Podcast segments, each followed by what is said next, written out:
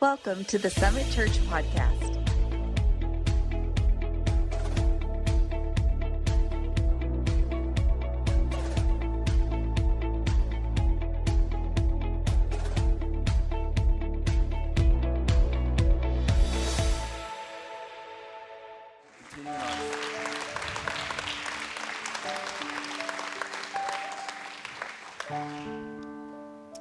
God is good.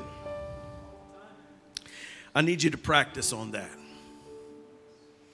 It's going to be practical today. I need you to, when you're in your quiet time with God, I want you to start just out loud telling him how much you love him. I don't know what your background is. I don't know all of you and all your backgrounds religiously or denominationally or whatever. And this, that may be like, oh, that's a little out there for me. Get out there then. Come on. You want God to move in your life. You want God to show up in your life. Get out there. Peter did not receive the miracle of walking on water till he stepped out of the boat. Stop asking God to do that kind of miracle in your life and stay in the boat. You can't stay in the boat and walk on the water at the same time. Come on. If you want God to move like that in your life, step out of your boat. And a good step in that direction is lifting your hands to worship him. A good step in that direction is saying praises to his name out loud for all to hear. Come on, somebody, say amen. Just trying to teach you. Just trying to teach you. So today we're going to get right into our message. Thank you, Danny, for hearing the voice of the Lord and just sharing that with us today. I know that was an im- impacting thing to all of us. Um, we're going to talk today, continue our series, Faith for Your Family. Today I want to talk to you about the idea of focusing on your family's faith. Focusing on your family's faith. Ephesians chapter six, verse four is our text. It's on the screen. Read it together with me, if you will. Everyone read it. Fathers, do not exasperate your children. Instead, bring them up in the training and instruction of the Lord. You can be seated. Now, a few weeks ago, we were doing iHeart Canyon. And I just want you to know, family can be funny. Family can be funny. Amen? How many have had any funny experiences with your family? How many have had any extremely awkward experiences with your family? How many have had experiences with your family that you dare not tell? I'm just telling you, my wife right now is thinking, he better not tell this, he better not tell this, he better not tell. Come on, it can be that awkward, amen? So the other day we were riding around at iHeart Canyon in our, uh, me and one of our, uh, one of my pastor friends here in town, we're riding around in a in a go-kart, picking people up and taking them to the festival. And so my little uh, granddaughter Lindley wanted to ride with me. And so, you know, she's such a sweet girl and just so full of life and so excitable. And if you've ever met Lindley, you know what I'm talking about. Don't even try to keep up. You will not be able to do it. And uh, she she was riding around with me, and she was just talking nonstop. How many have a five-year-old? How many know that there's no stop button on the talkie talk? I mean, it just they just want to talk, they want to talk, and they want to talk all the time. And they want to talk even when you're talking. And you could be talking to someone else, and they think what they have to say is important to that situation, so they just want to talk. And they don't know or realize or recognize, hey, it's not okay for you just to step into a conversation with two grown adults and just start talking to one of those adults. It's not okay. So we had to teach our kids this, and it's something I'm going to teach you today how to do. But I, I tried to use this on her because, honestly, I was real prideful, and I was going to show this other pastor friend of mine how awesome my little granddaughter is. And uh, let me just tell you, you know, pride comes before a fall. Let's just say that. And so we're driving around, and she's making comments and saying things, and we're trying to talk. And finally, I said, Lindley, do you remember the interrupt rule? Now, what the interrupt rule is, is we taught our kids, and we we teach, we're teaching Lindley now, is when two adults are talking and you're a child or a young person, you want to talk to your parent or grandparent, you come up to them and you put your hand on their arm. And they know you're there, and by they'll do this to let you know you're there. They know you're there. They put your hand on them. So that tells the child, look, in a moment when I'm finished talking, I will talk to you. But until then, you stand there and you wait, because that's what you're supposed to do. That's rude to just jump into a conversation. So I've been working on this principle with Lindley, and uh, it's not one she's T- totally okay with. She she wants to talk. So so she's been getting better and better at it. So I'm thinking, oh, I'm going to show this guy. And so so she keeps talking, and I'm like, we're, we're talking. I said, listen, Lindley, you remember the interrupt rule? She said, yes. And I said, use the interrupt rule. And she said, okay. And so she puts her hand on my arm.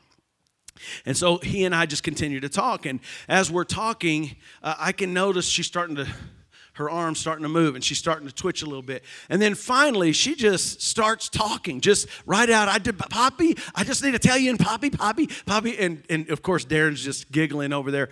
And I look at her and I say, Lindley, I don't think you understand the interrupt rule. And she said, oh, I understand. And I said, you know, you're supposed to put your hand on me. I put my hand on you, and I'll I'll turn to you, and I'll talk to you when it's time. And she said, I understand, Poppy. You're just taking way too long. Of course, my friend busts out laughing. He's like, oh, yeah, right. It does work if you train them for a long time and work really hard at it. So, uh, but it's so funny. Our families can be so funny, and sometimes it's hard. It's difficult. Because family problems, especially nowadays, go much deeper than interrupting a conversation. And family problems nowadays are faced with things in our culture that are really scaring us and freaking us out, and we don't understand or know what to do. And, and I've just really been praying. We've been praying a lot. This is why the Lord's speaking to us with these things, is because we've just been really seeking the face of God. We've really been spending a lot of hours in prayer. And God's really been given some breakthrough, and I, I sense that there's something powerful coming, and I really believe that. And I want you to set your faith with us that, that Summit Church is going to move in the direction that God has for us, and that we're going to see the kind of growth that we're believing God to give us. We're going to see souls saved in mass. I really believe it, and I believe we're going to see exponential growth at some point in the near future, just simply because I believe God's moving among us. And I just want to encourage you that if you're if you're a person who is tired of being nominal, and you're tired of being average, a, a mediocre Christian, you're tired of letting the world play you like they're playing you. And so many Christians today are struggling with everything that's going on, but we're not doing the appropriate things to fix it. And so you, if you weren't here last week, uh, it was just kind of a family meeting, and I apologize if you weren't here. We're not; it's not something we're going to put on video for the whole world, but it was, it was it, it, just ask somebody who was here, and I believe God spoke to us, and I believe that God said to us and gave us an opportunity. He's giving us a choice, just like what Danny is talking about right here. He's giving us a choice. He's saying, you can stand back there, way back there, out of the water. You can stand way back there and say, oh, isn't that beautiful? Isn't God beautiful? Isn't he wonderful? Isn't he awesome? But I really don't want to get wet. I'm not going in there because I don't want to commit my life to that level. I don't want that kind of effect on me. I don't want it to go that far. And what God is saying is, we're living in a time where you can't have it both ways. You can't say, I want this to stop in our culture, the, all this immorality and all of this change and all of this re- relative uh, ideas of about truth. We want that to stop, but but we're we're not going to do the things necessary for it to stop. We just want it to stop. And so all of us have got to get our uh, our understanding of what it means to focus our family's faith. And, and, and so today, uh, I'm going to do my best to just speak to you over the next few minutes about that, about practically focusing your family's faith and understanding how to do it. And, and like last week, I'm just going to say this. I'm going to give you a little disclosure that there are going to be some things in this that are going to encourage you, but there are going to be some things in this that challenge you. And, and here's what I want to say to you, Christians, believers, followers of Christ. I want to say this to you, and I want you to understand it. When God lays a challenge before us, is it, it isn't just to make you feel challenged. It's to bring change in your life. And when we, listen, there's something that God's been speaking to me, is that when we say no to God, one of the reasons that we're so cold spiritually as believers, and you say, are we really? Yes, we really are. The whole church world in the Western world right now is struggling with this really mediocre spiritual walk. And, and, and in order for that to change, God has to challenge us. But let me tell you why that happens.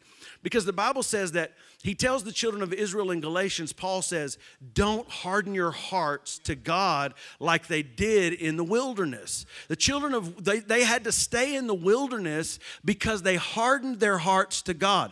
Well, what causes our hearts to be hard towards God? When we constantly say no to God.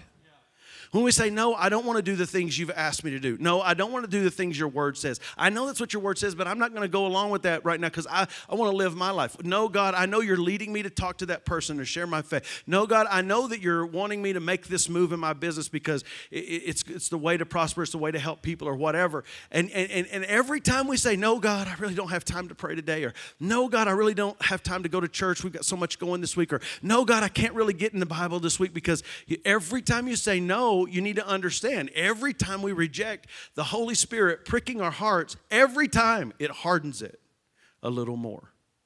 Until when we hear the Holy Spirit or we read the Word, and it used to, f- you remember when you'd read the Word and it would just fly off the page at you and you'd say, oh my God, the Lord really spoke to me. But when that doesn't happen, it's because you've hardened yourself against the sensitivity of that. If you really want to hear the voice of God, you do the opposite. Every time God speaks to you or the Word speaks to you or in prayer, you get an impression. You obey that, you'll become more and more sensitive to what God wants in your life. That's just the way it works. That's what the Bible's saying when it says faith comes by hearing and hearing comes by the Word of God. It means, in other words, the more you study the Word of God, the more your spiritual ears open up to hear the revelation of the Word of God. Are you with me? Everybody say amen, just so I know you're still awake. So in the scripture, it says, fathers, do not exasperate your children. Instead, bring them up in the training and instruction of the Lord. Leading your family to focus on their faith doesn't just happen. It's necessary to be consistently intentional, purposeful, generational impartation. That's what we're trying. We're trying to use our consistent, intentional faith of our own to deposit it into the purposeful, generational impartation to our family. Think of Abraham to Isaac, Isaac to Jacob. Think of that Old Testament way that they did things. Think, think of how Paul talks to Timothy. Listen here in Second Timothy chapter one, verse two through seven, how Paul talks to Timothy. To Timothy, my dear Uh, son, grace, mercy, and peace from God the Father and Christ Jesus our Lord. I thank God, whom I serve as ancestors did, uh, as my ancestors did, with a clear conscience. As night and day I constantly remember you in my prayers. Recalling your tears, I long to see you so that I may be filled with joy. And then he says something very important. I am reminded, Timothy. He's talking to Timothy, who is a pastor that he's installed to pastor this church.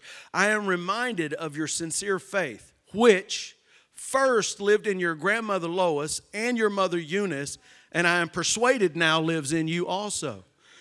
In other words, what Paul is saying is there was an intentional impartation of faith from his grandmother Lois to his mother Eunice, and then to him as a young man.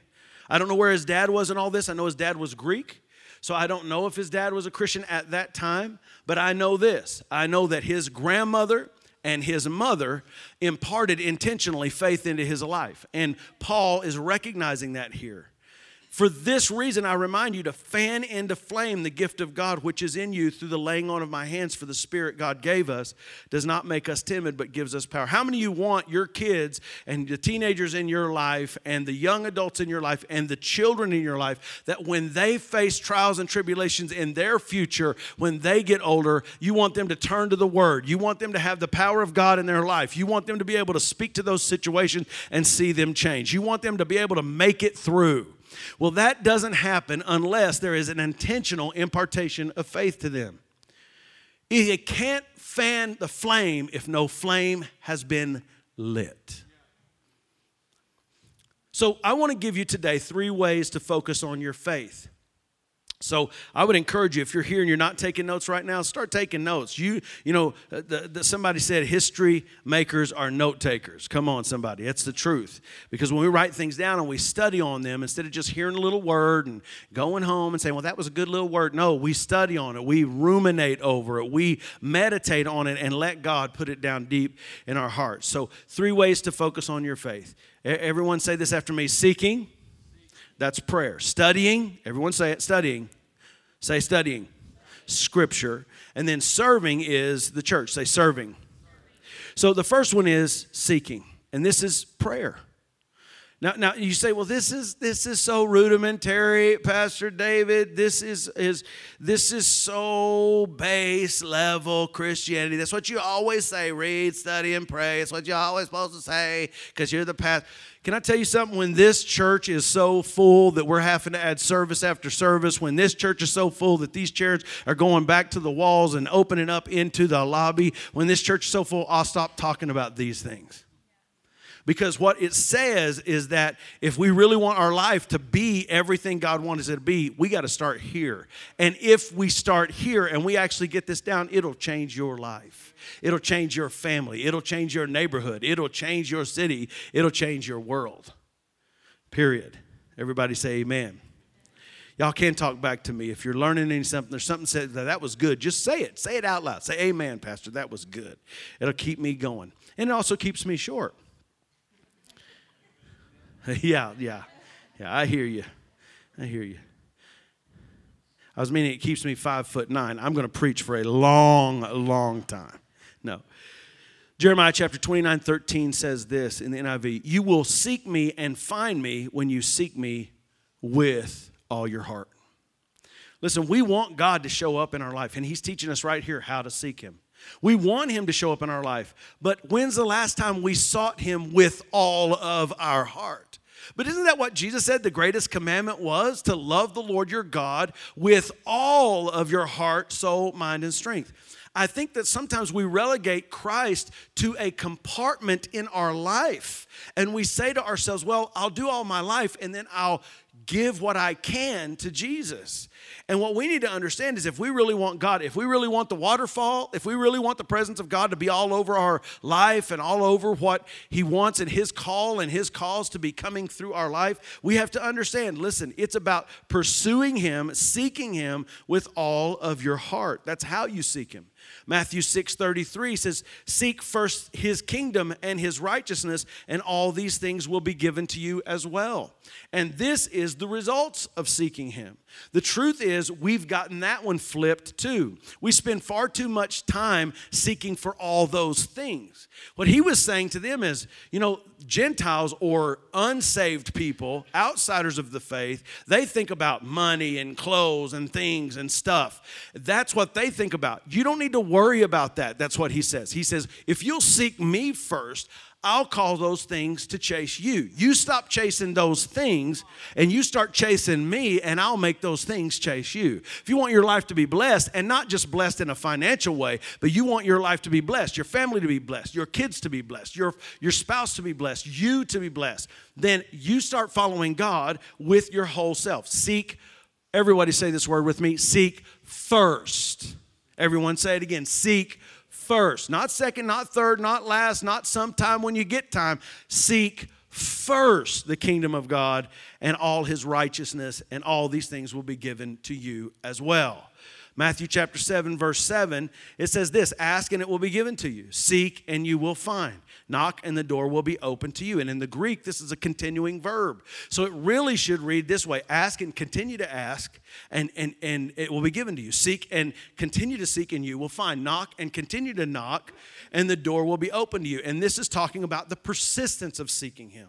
You don't seek God one time. This is not an event. This is a continual lifestyle of how do I become what God wants me to become? How do I become the manifestation of his will on this earth? Seeking him is all about prayer. Matthew chapter six, verse five through thirteen in the Message. I love the way this reads in the Message. So just it's the Lord's Prayer, but we're going to read it both ways. And when you come before God, don't turn a theatrical don't turn it into a theatrical production. All these people making a regular show out of their prayers, hoping for stardom. Do you think God sits in a box seat? Here's what I want you to do. Find a quiet, secluded place so you won't be tempted to role play before God. Just be there as simply and honestly as you can manage. And the focus will shift away from you to God, and you'll begin to sense his grace. The world is so full of so-called prayer warriors who are prayer ignorant. They're full of formulas and programs and advice, peddling techniques for getting what you want from God. Don't fall for that nonsense. This is your Father you're dealing with. He knows better than you what you need. With a God like this loving you, you can pray very simply like this. Our Father in heaven, reveal who you are. Set the world right. Do what's best, uh, so uh, as above, so below. Keep us alive with three square meals. Keep us forgiven with you and forgiving others. Keep us safe from ourselves and the devil. You're in charge. You can do anything you want. You're ablaze in beauty. Yes, yes, yes. This is how we should pray. He's telling us, listen, he's not, he's not talking about corporate prayer. He's talking about your personal prayer. And in those days, in the religious circles, in the religious establishment, they like to get all dressed up and go stand on a street corner and just pray these elaborate prayers. Because it wasn't about talking to God at all. It was about being seen as being extra and amazingly religious. And God is saying, listen, prayer is not that. Prayer is a conversation with me. Prayer is getting quiet before me. Prayer is seeking my face. Prayer is allowing my spirit to move on your life. Prayer is far more than just asking me for stuff. Prayer is about us communing and coming into relationship. I remember early on in my ministry, I would pray every day, and then I would get up on Sunday, and I would expect God to give me a paycheck for prayer, like give me the anointing when I preach as a result of all that time I spent in prayer. And God, one time when I was praying, he just impressed upon my heart, David, you've got this all wrong. You're not becoming more anointed as a paycheck. You don't deserve the anointing. I wasn't giving you the anointing because you earned it. He said, when you pray, you're communing with me. And the more you get around someone, you know, we all know that we become more like the people we associate with. We take on their characteristics. We take on their personalities. We take on their verbiage. It's community. And God said to me, when you commune with me, you just start becoming more like me. And because I am the anointed one, the anointing increases in your life because you're spending time with me, not because you earned it from me. Are you with me? We need to pray to God because it's an opportunity to talk to him. Matthew six, verse nine through thirteen in the New King James reads this way, in this manner, before, therefore, pray. Our Father in heaven, hallowed be your name. Praise your name like we were doing earlier. Your kingdom come, your will be done, which is an inference that not my will, your will. You bring your way, your kingdom into my life. I, it's not about what I want, God. It's about what you want. When you make decisions, when you're deciding on where to go and what to do and what your life should be about, it's not your will you're wanting, it's his will. Your kingdom come, your will be done on earth as it is in heaven. Give us this day our daily bread. He provides for us. He apportions to us our needs to be met every day. You just have to extend your faith to get it. And forgive us our debts as we forgive our debtors. Oh, let's not be a person who gets forgiveness but doesn't give it. And do not let lead us into temptation. The better translation here is lead us away from temptation. But deliver us from the devil, for yours is the kingdom and the power and the glory forever. So what does this look like practically? I talked about my grandfather last week, but there's one thing I remember about my grandparents' home. It didn't matter when you went. It didn't matter if it if you were if you'd if you'd stayed too late and you need to get home because it's it's time to get home and I'm tired and I got to go to work the next day. It didn't matter if you were on some kind of holiday and everybody was about to leave and go home. Every night, every night, it didn't matter what. Everyone in the family, Janae can tell you this. When we went, we would go to holidays. This happened all the time. Every, they would say, "Well, before we leave, let's pray." And, and so I know what you're imagining in your mind. You're imagining in your mind, everybody grab hands, let's say the Lord's Prayer or some real quick prayer, and then we'll go. No, no, it wasn't that. It was everybody got down on their knees, and they bent over a couch or they bent over a, a recliner or they bent over where, whatever was close to them, and we started calling out to God. God, save our friends. God, save our family. God, this person needs to be healed. God, would you heal them? God, give protection and provision over our family. God, we want to do your will more than we want to do anything. And this is the training that I got, not as a pastor, but as a grandson. See, this is what it looks like. And, and, and, and if we really want to establish prayer in the life of our family and focus our family's faith, then we have to do some things. And the first thing we have to do is we have to mandate, we have to model, and we have to mold. The mandate here is it's something we do, period. It's our culture. We pray together. You as a spouse, you need to pray together.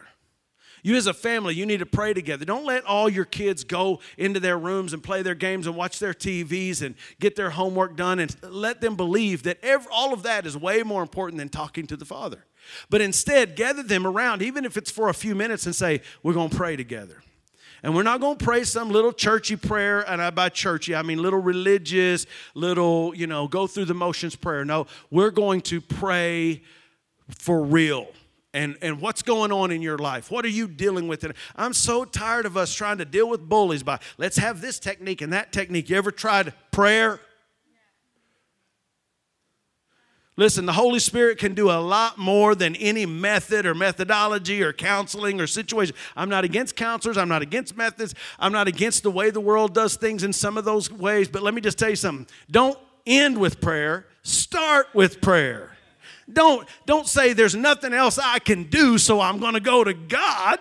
No, say, look, before I do anything else, I'm going to God. Let's get God involved in this. So when I go to counseling, God's revelation, His Holy Spirit is uh, guiding that counseling. Amen? Come on. Whatever the case may be, before I go to the doctor, I believe in medicine and I believe in doctors, but come on, let's get God involved. I want God to take me to the right doctor. I want God to open the right door. I want God to give. When, my, when our daughter was born dead, our doctor walked into the room at seven a.m. and he said, I feel like something's wrong. We need to pray. And he walked over to my wife's belly and he laid his hands on her belly and he began to pray. He began to pray and pray and pray. And then as a result of that, we had a daughter that was born with a, a, a, a dead. She, Taylor, this girl sitting right here is about to have another baby. She was born completely dead. fifteen minutes, no Apgar scores, no oxygen, no heartbeat, nothing. She was dead. But because we put God first, there was a moment where her doctors, her pediatrician wasn't even supposed to be there. She said, I just woke up this morning and I felt like I was supposed to be in that room. And she would not stop.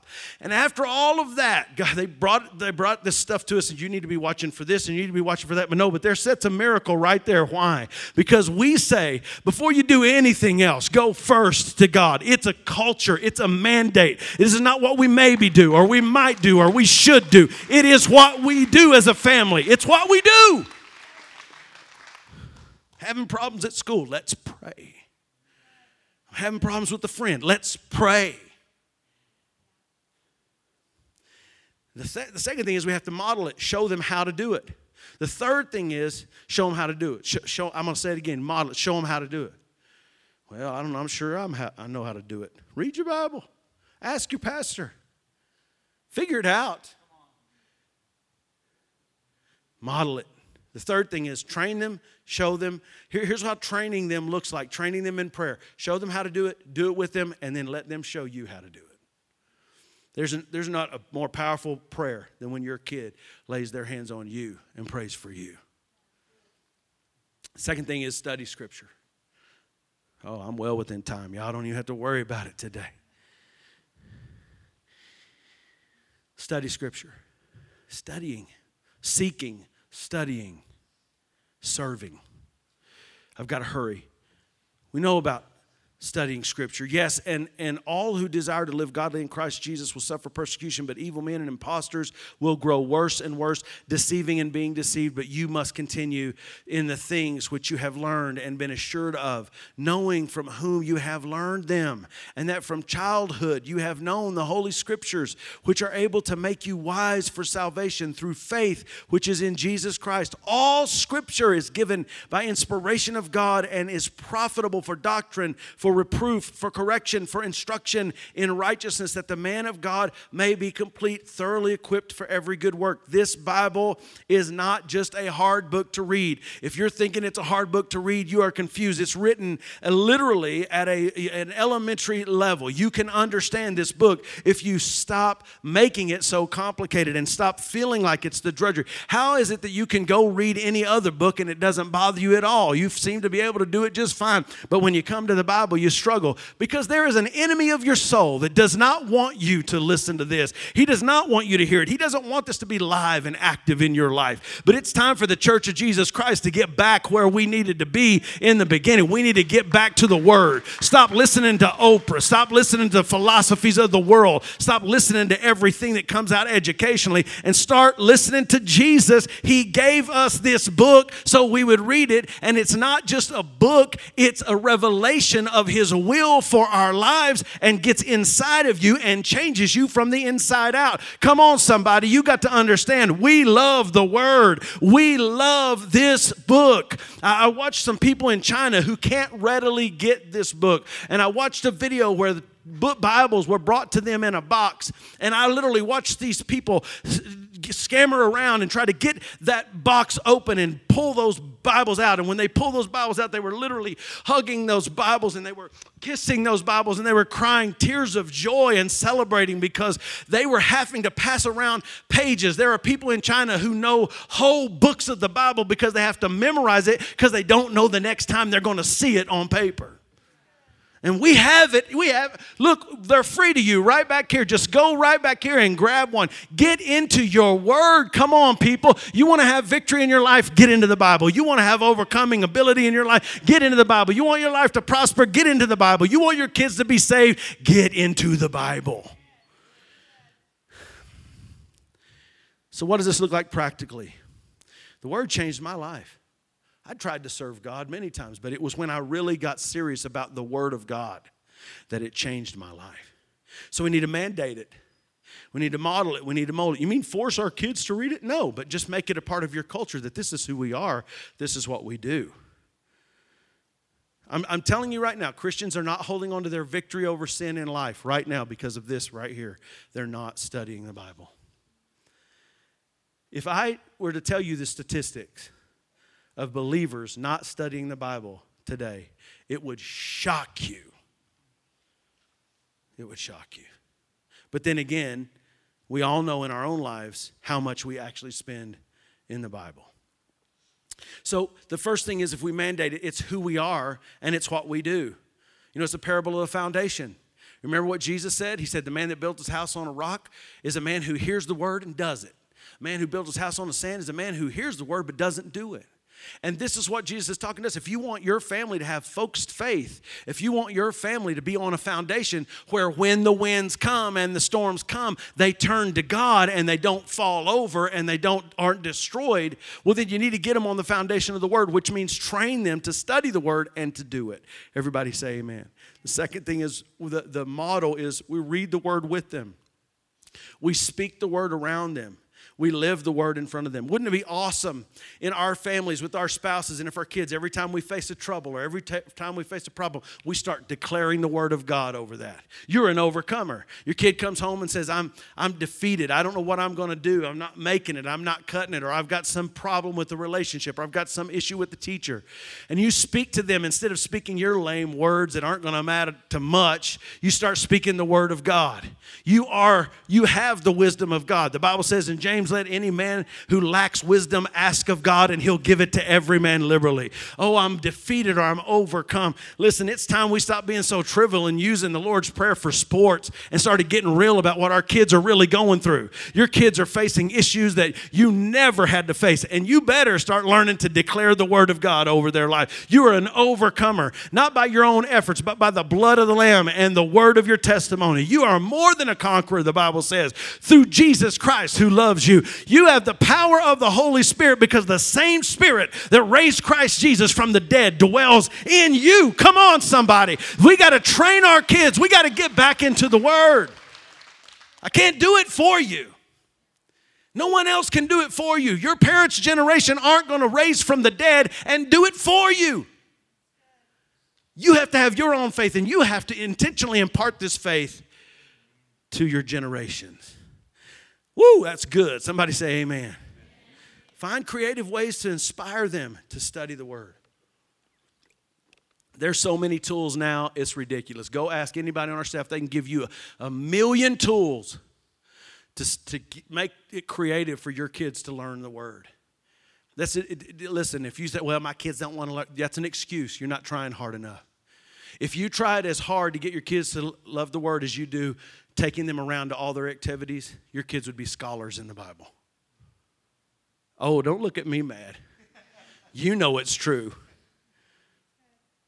You know it's true. Number three, serve the church. Serving. This is about the church. Now, we want them to get to that place. We want your whole family to get that place where you're serving in the house. But not just serving the ministry of the house in terms of just Sundays. We want on the weekends and youth ministries and kids ministries and, and, and, and all of our first impressions teams and our creative teams would be full with people who've said, that's my gifting and I want to use it for the kingdom. But it's also serving the church in this way. You need to understand you are the church. You go to church and you serve the church. I know I've heard these, I've heard these mindsets of you don't go to church, you are the church. You may be the church, but you also go to church. And some of these strange mindsets in the church is what have caused believers to believe they don't need to be in the church. And that is a lie from the devil, and I don't care if a Christian told you that. They are lying to you. God wants you in the house of God. Hebrews says, don't, even as you see Jesus approaching, I think we're closer to Jesus coming than it was years ago when it was written. Amen? How many of you agree with that?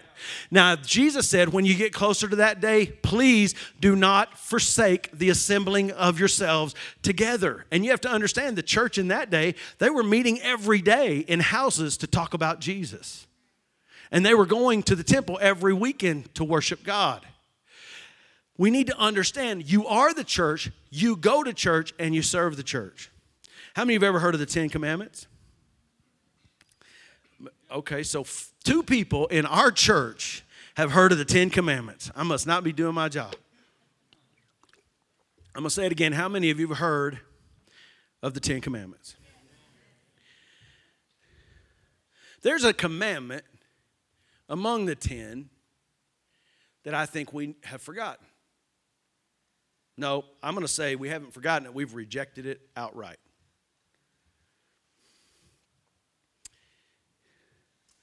It's called Sabbath. Now, you're, you're, you're, you're thinking I'm about to just talk about going to church. That's part of it. But that's not all of it.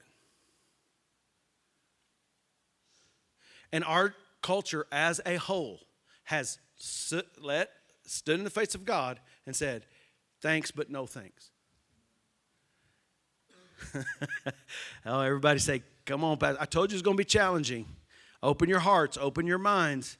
Literally, I'm asking you, open your hearts and open your minds right now because what I'm about to share with you could revolutionize your life. It could change your life. Why is it that in America, we are the most medicated country there is, and the western part of the world is the most medicated part of the world, yet we are the most sick, the most uh, uh, heart problems, the most stress issues. Listen, I've been in countries where people have nothing and they're not as stressed as Americans are. Okay, all right, it's just me up here.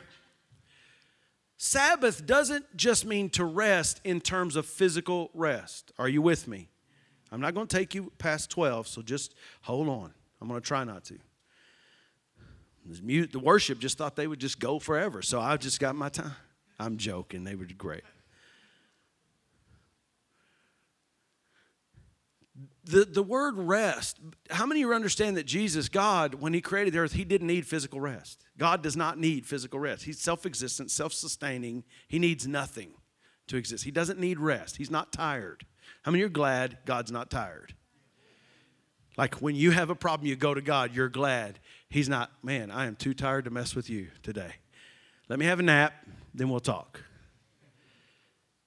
Sabbath doesn't mean rest as much as it re- as much as it means stop. Stop, relax, rest, refresh. So why does God want us to stop? Well, well, the first reason he wants us to stop is for physical or spiritual focus. Because when we're going so much and we fill our life up with so much and we have no margins, there is no room for f- spiritual focus. There's no room for spiritual growth. There's no room for spiritual change.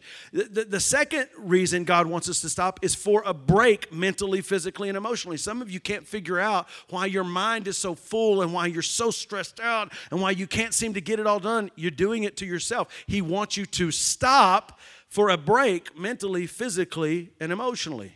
And then why else does God want us to stop? He wants us to stop to develop trust in him. The reason he told the children of Israel to stop, he told them to have the Sabbath. That's once a week, you stop. And then he told them every seven years, I want you to stop sowing seeds, stop harvesting, stop doing all of it. Let the land rest. We now know, I was in a village in Ethiopia. Everybody's starving, not because they don't have food, but because there's no nutrition in their food. Why? Because they didn't know how to let the land rest. He's saying, let the land rest. It's a trust. It's saying, God, I'm going to stop because I don't believe it's my efforts that are fixing my life. I don't believe it's me that's providing for me. I don't believe that it's me that has to make everything work. I believe it's you. And so I'm willing to just stop because if I if I stop, I'm saying to you, I trust you that everything's just going to keep going. Everything's going to work. The business is going to work out. People are going to work out. Relationships going to work out. My kids still going to get to play ball. Y'all with me? So why church then? God wants us to stop for the reason why church. Truly putting our spiritual life at the top by starting each week with a total focus on God.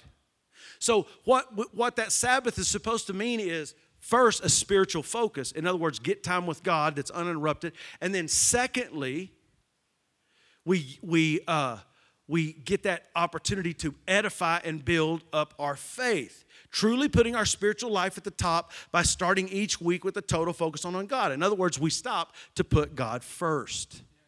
And then why church? Because it equips us to carry out the will of God during the week. One of the reasons that we don't go to church sometimes is because we, we don't feel like we need to be equipped because we're not doing anything for God during the week. So why do I need to be equipped? Because I'm just living my life. I'm not, God's not doing anything. I'm not telling anybody. I'm not sharing. I'm not serving in, in, in that way. So we've got to change our mindset and say, God wants me to stop, so I'll focus, be equipped, so that my life will begin to manifest that serving in the community for the purpose of bringing people to Jesus. Are y'all with me? And then to edify and to be edified. The ch- why the church? To be edified and to edify. We want to lift each other up. We want to encourage each other. Don't just run out of here like cattle at when I dismiss you today. Don't do that. Come on, please don't do that. Stop for a minute. Walk slowly through the crowd. Shake somebody's hand. Tell them to come and join your small group. Commit to being there. Come on, connect. Edify. You're going to make it this week. Scotty, you're going to have a great week. God's going to bless your week by the power of His Holy Spirit because you're committed to Him. He's going to protect you. He's going to provide. See, that's what we do when we come together. We lift, we encourage, we stir up, up one another to good works. Come on, are you with me?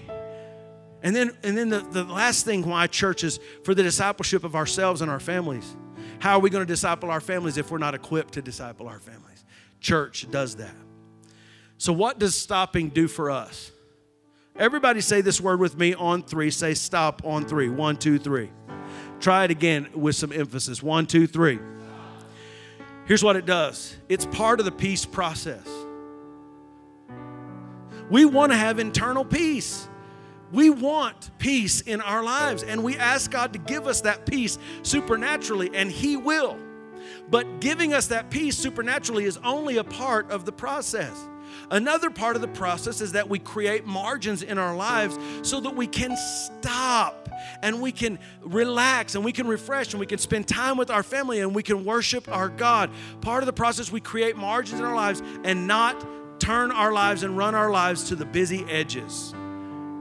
We can't ask God, listen to me very carefully, we cannot ask God to give us peace and then live in a way that steals peace from us.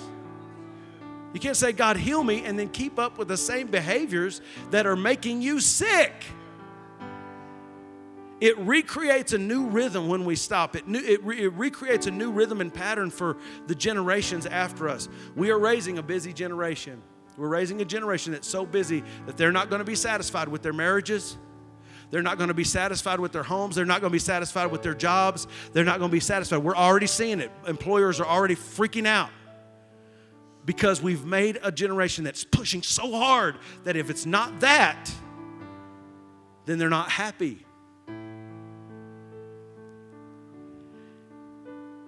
And, and the last thing is we need to understand the seed and the sower.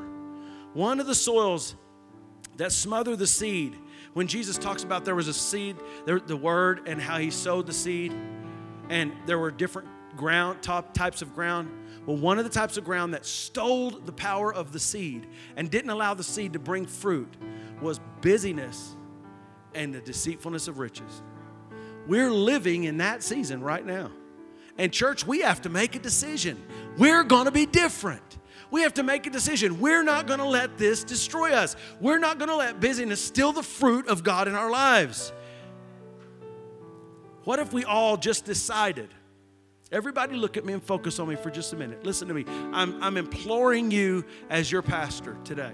What if we all just decided we're going to simplify our lives by starting to truly honor the Sabbath? That if we all just decided we're going to be the church, we're going to go to church, we're going to serve the church. And we're going to begin this by taking every Sunday just to stop and say, today I'll be focused on corporate and personal worship. It, it will be for the family community. And, and it will be for the rest and refreshing that we so desperately need so that we can carry out our busy week. We would just stop. Regardless of what everyone else is doing, this is the problem. Let's just be honest. This is the problem. We don't want to admit that the reason I won't stop is because everybody else won't stop. Really? Are you going to let everybody else's constant busyness steal the spiritual fruit of your life? It's killing us. Not just from a spiritual perspective. It's killing us physically, emotionally, relationally, and spiritually. It's killing us. And I want you just to listen to this. The Ten Commandments say this.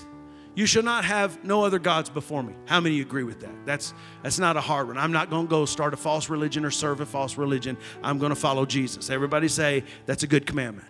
The next one is, you shall not make idols. Okay, well, I think that could be, that we may we may walk the line with that because there are things we put before God, and anything you put before God is an idol. But here, he's saying, don't make graven images. Don't make an idol that you would set up and worship. Number three, you shall not take the name of the Lord your God in vain. Well, what does that mean? Not, don't take the name of your Lord and God in vain. Don't cuss? No, that's not what it means at all. It's talking about taking God's name for granted, not honoring the name of the Lord. Number four, no, let's go to five.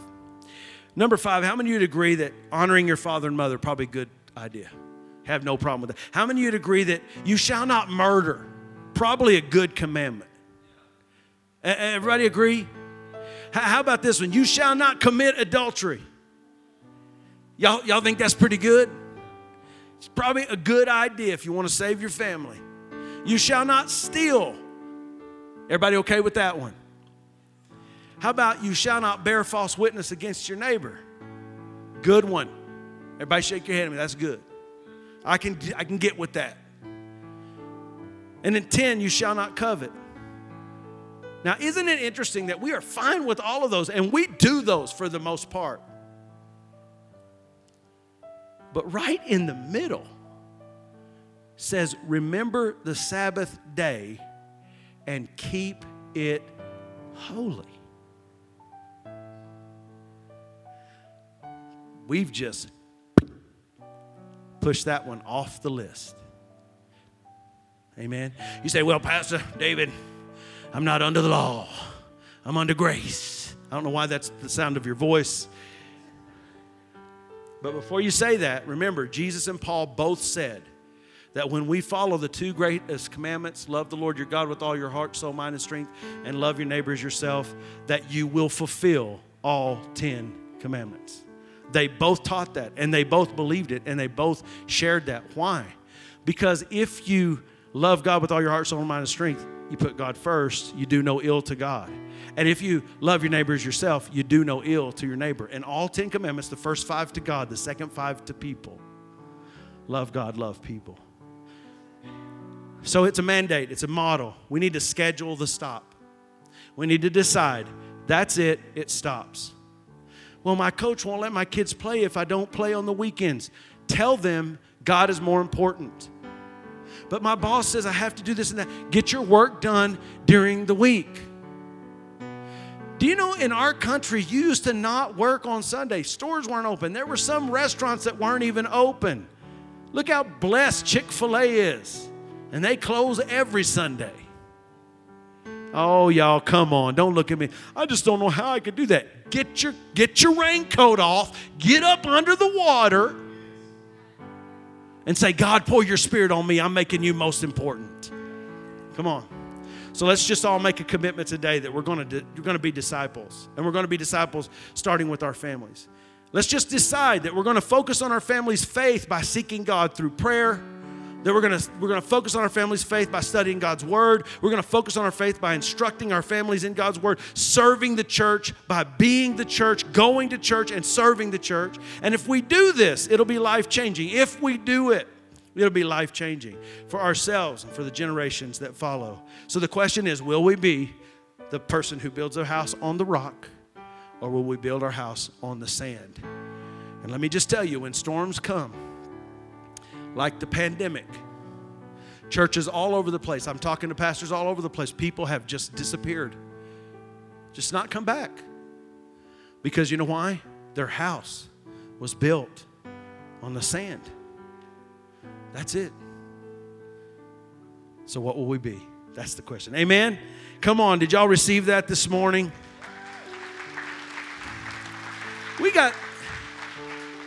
We got so many Christian families in this community. If we would all just take this seriously, all that mess would stop and the calendar would start to fit our schedules. Amen?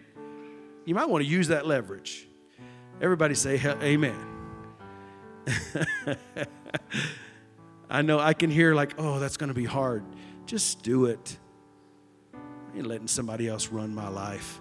Only Jesus. Let's pray. Father, we thank you for your word today. Bless it. In Jesus' name. Help us to learn from it, even if it's challenging. Oh, God, it is so challenging to us. But let us learn from it. Let us take it. Let us receive it. In Jesus' name we pray. And everybody said, amen. You can. Thank you for being a part of the Summit Church podcast today. We pray that God used today's podcast to draw you closer to him. You can stay in the know at Summit by following us on social media. Thank you again for being a part. This is the Summit Church podcast.